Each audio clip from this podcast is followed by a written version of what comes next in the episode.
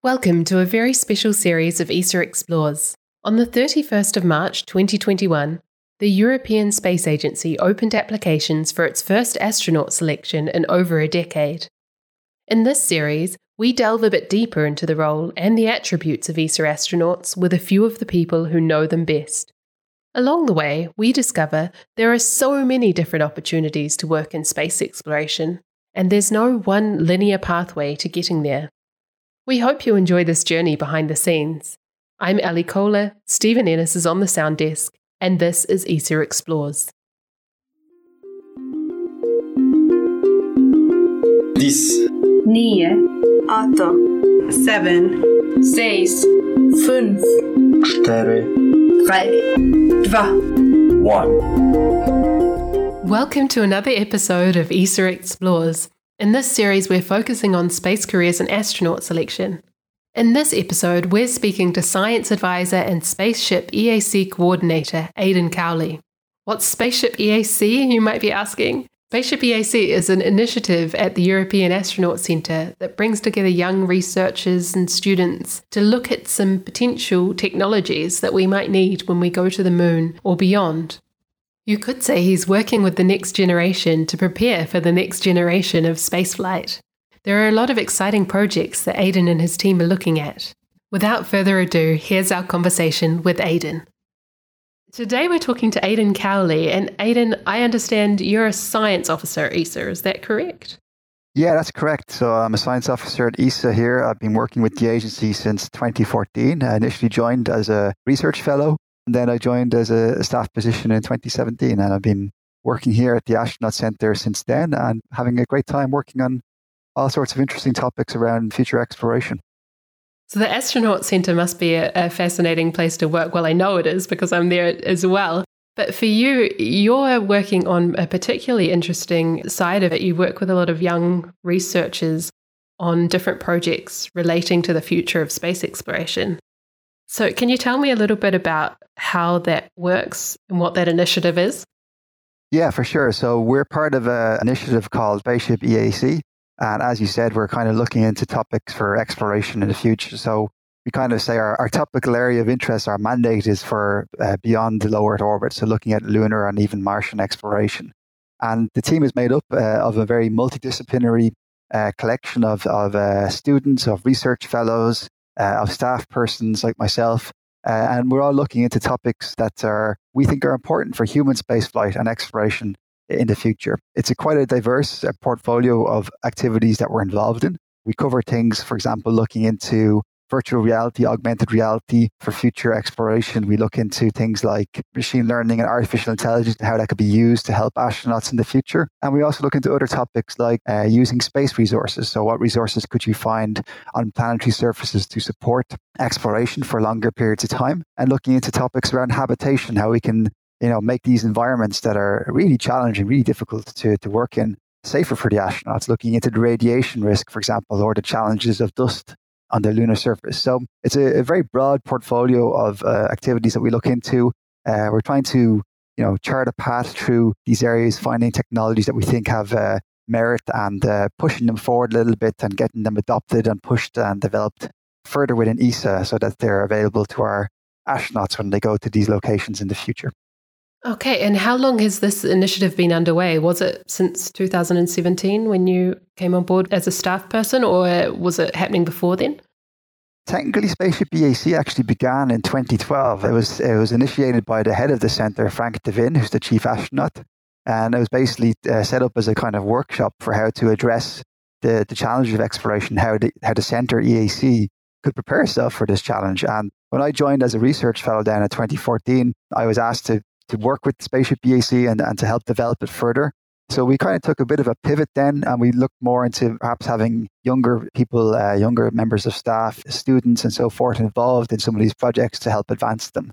And then from twenty fourteen, we've been essentially growing the team and growing our capabilities and pushing these topics forward. And it's it, it's taken off from there. We actually now have not just one spaceship, we actually have three spaceship initiatives running officially within E S A. We have Spaceship E A C, which is the longest running. Uh, but we also have Spaceship E X A T in the U K and Spaceship France in Toulouse, uh, which only started there last September in twenty twenty. So it's it's really taken off, and uh, we're really it's really exciting time to be involved in exploration. And, and I think Spaceship has a really great opportunity to play a role in, in the future of exploration with E S A. Yeah, absolutely. It's a really good opportunity for people to perhaps have their initial contact or or sink their teeth into some of these space topics um, in the early stages of their careers. Can you tell me a little bit about, you touched on it before, some of the challenges that Spaceship E A C looks to tackle, but do you have any specific examples of, of projects that you might have worked on or the team has been working on? We've got quite a portfolio of projects. I could probably fill up a couple of hours talking about it, but I won't, uh, I won't do that.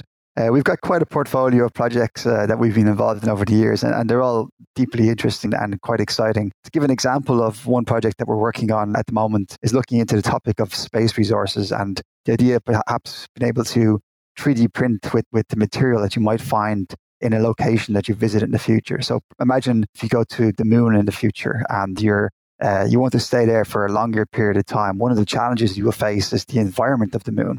So we're looking into uh, helping to adapt against this environment. For example, uh, perhaps building or three D printing uh, regolith walls to protect the astronauts against the radiation and thermal environment of the moon's surface. And there's many different methodologies you can you can explore within that research question. We're looking into, for example, printing of regolith using focused sunlight, using microwave, directed microwave technology, but also looking into more novel ideas. For example, looking into composites, perhaps producing mixtures of regolith and plastic material that you could bring with you from Earth or recycle with you from material that you have in your spacecraft to build these kind of building blocks that you can use to construct things like radiation shields.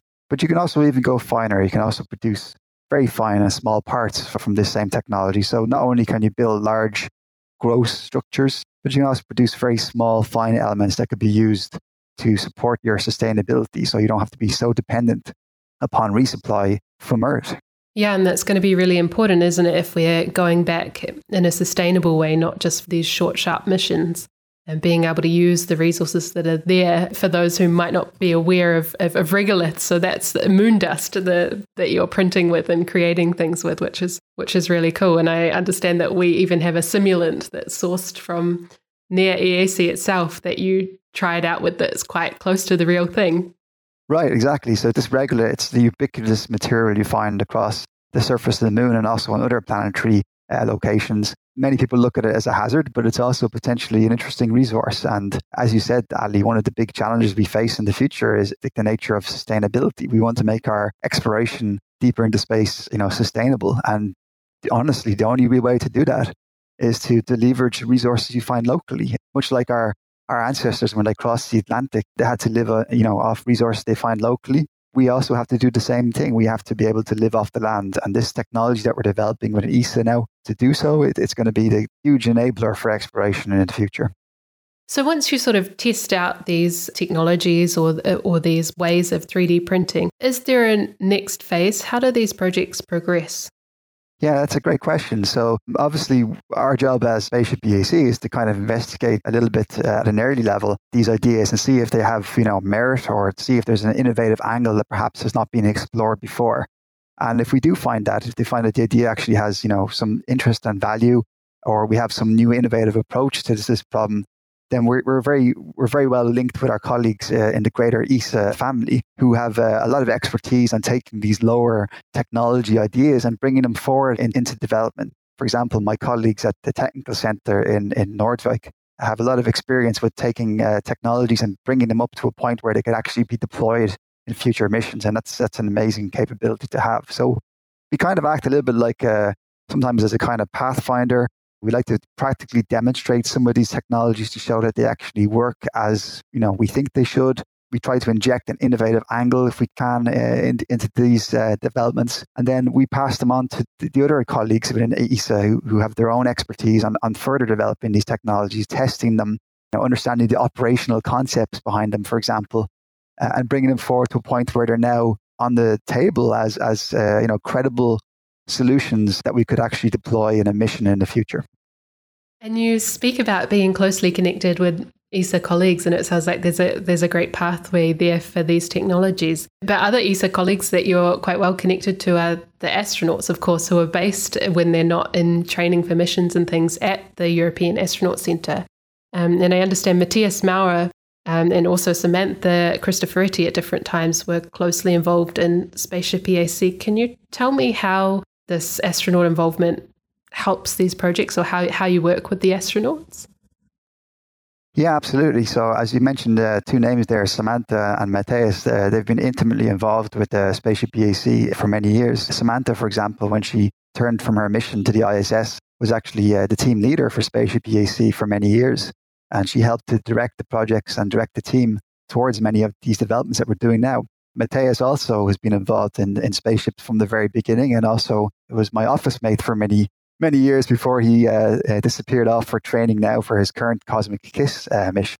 And in both cases, you know, we rely upon the expertise and the insights of the astronauts quite a bit. To give an example, some other technologies that we're looking at is using virtual reality for preparing for exploration missions. So, for example, we've been using virtual reality to investigate the future Gateway station that's going to be constructed around the moon. And we've been using the astronauts who have, you know, the unique experience of being to space.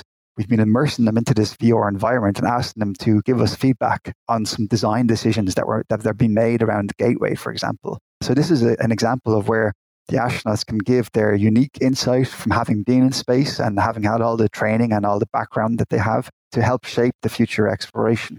We're also going to be doing this again in the future. For example, we're developing, we're planning to develop in, in, in Europe what we call E L three, which is the European Large Logistics Lander, essentially. Uh, a very uh, impressive cargo lander capability that we will be able to deploy to the surface of the moon and use this to manifest payloads on the surface. But one of the use cases for the, this lander could be astronauts working with the E L three lander when it lands, uh, unloading cargo or carrying out experiments with the E L three systems. In which case, then again, having the astronauts' perspective of how to interact uh, and ergonomically engage with this lander is something that uh, will be very valuable. And it's something that, we, again, we can use the technologies that we developed at Spaceship E A C with virtual reality to help guide the design decisions around this. Yeah, it's great to have that mutual relationship there, because I'm sure they appreciate just as much being involved in these early technologies and being able to feed into something that might really affect them in the future um, in their roles. So I, I guess that's something that our new astronaut class can look forward to as well. Um, to, to take it back to you again, Aidan, you mentioned that you started as a research fellow. Can you tell me just a little bit about your background and how you came to be working in space? Yeah, for sure. So my background is a little bit diverse, and uh, I probably didn't follow the, the traditional path that many people take to, to end up working at the agency. But to give you a full accounting of my, my background, I, I was initially, my primary degree was in the area of computer science. Uh, so I was actually trained as a programmer initially. Um, and then after that, I went on to do a master's uh, in electronic systems uh, to kind of further diversify uh, my skill set and my background. And then a few years later, I went on to do a, a PhD uh, in the area of, of materials, uh, in particular uh, semiconductor science, crystallography, and energy systems. And then that very strange background ended up priming me quite well for a position here at, at E A C. This wasn't actually my first attempt to join E S A. I tried to join uh, E S A in twenty thirteen uh, as a, a research fellow at the ESTEC, but I was unsuccessful.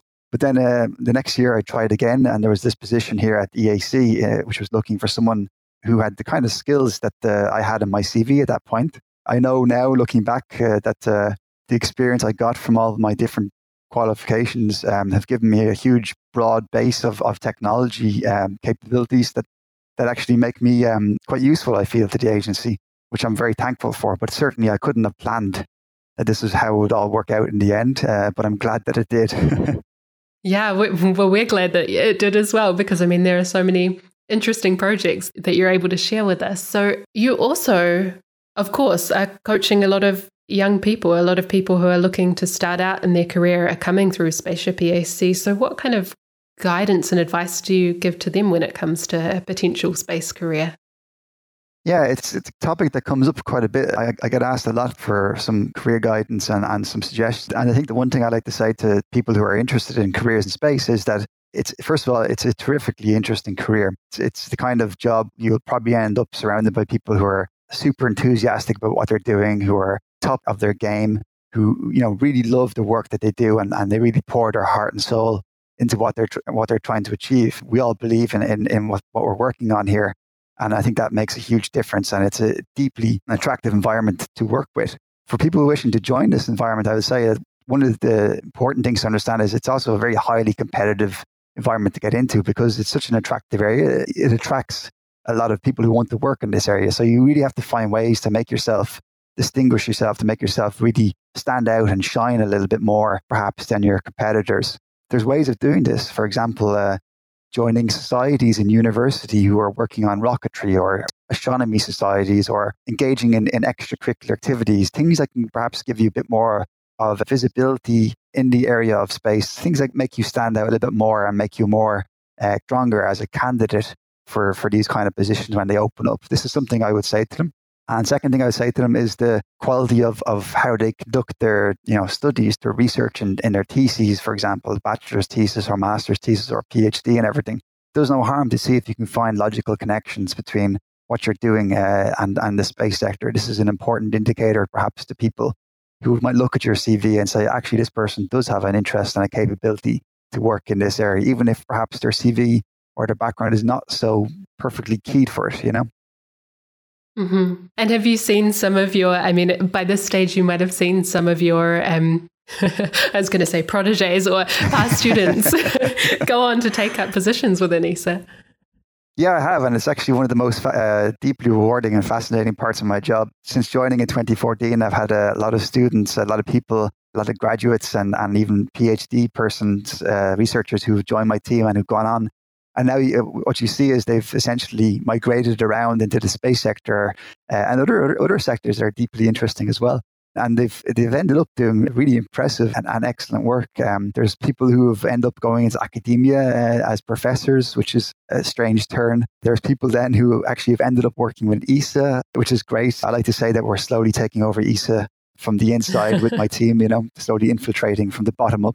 And there's there's people then who who've actually uh, taken their experience with us in E S A and, and gone on to work in other sectors. And uh, what what I've learned from them is that their time with us has really opened up their their career. It's, it's made them super attractive to other sectors because uh, of what they've done with us, of the interesting and novel work and the kind of the team environment that we have here. It's a really powerful experience to have on your C V, and it really transfers well beyond just the space sector, you know. Yeah, absolutely. A lot of a lot of the skills and knowledge is transferable. So that's a really good thing to have. And I think, yeah, you're a really good person to talk to because, you know, the astronaut selection comes up not so often. I mean, this is the first time in ten years that E S A's been recruiting. And one of the criteria is that you do need to have some professional experience after you complete your master's to apply. So the There may be people listening who have an interest in space, aren't quite there yet um, to become astronauts, but there could certainly be other opportunities. So, you know, don't don't count yourself out of a space career. Plenty of other opportunities within E S A or within the sector itself. Yeah, exactly. I mean, you know, if you took a kind of clinical look at my C V before I joined E S A, you'd never have any real hint that this is the kind of work that I would do, you know, a year later. It's not always super clear, but if you have the right skills and the right interests and can express yourself well and sell yourself for these kind of positions, then, you know, you can open up these doors if you if you really try. Wonderful. Thanks for that, Aidan. That seems like a good place to leave it. So thank you very much for talking to us today. It was great to have you on. My pleasure. Thank you for the conversation. To find out more about E S A's twenty twenty-one astronaut selection, visit the website esa.int slash your way to space. That's your way to space. Thanks for listening to E S A Explores. If you have any feedback or ideas for future episodes of the podcast, don't hesitate to get in touch via Twitter at E S A Spaceflight using the hashtag E S A Explores.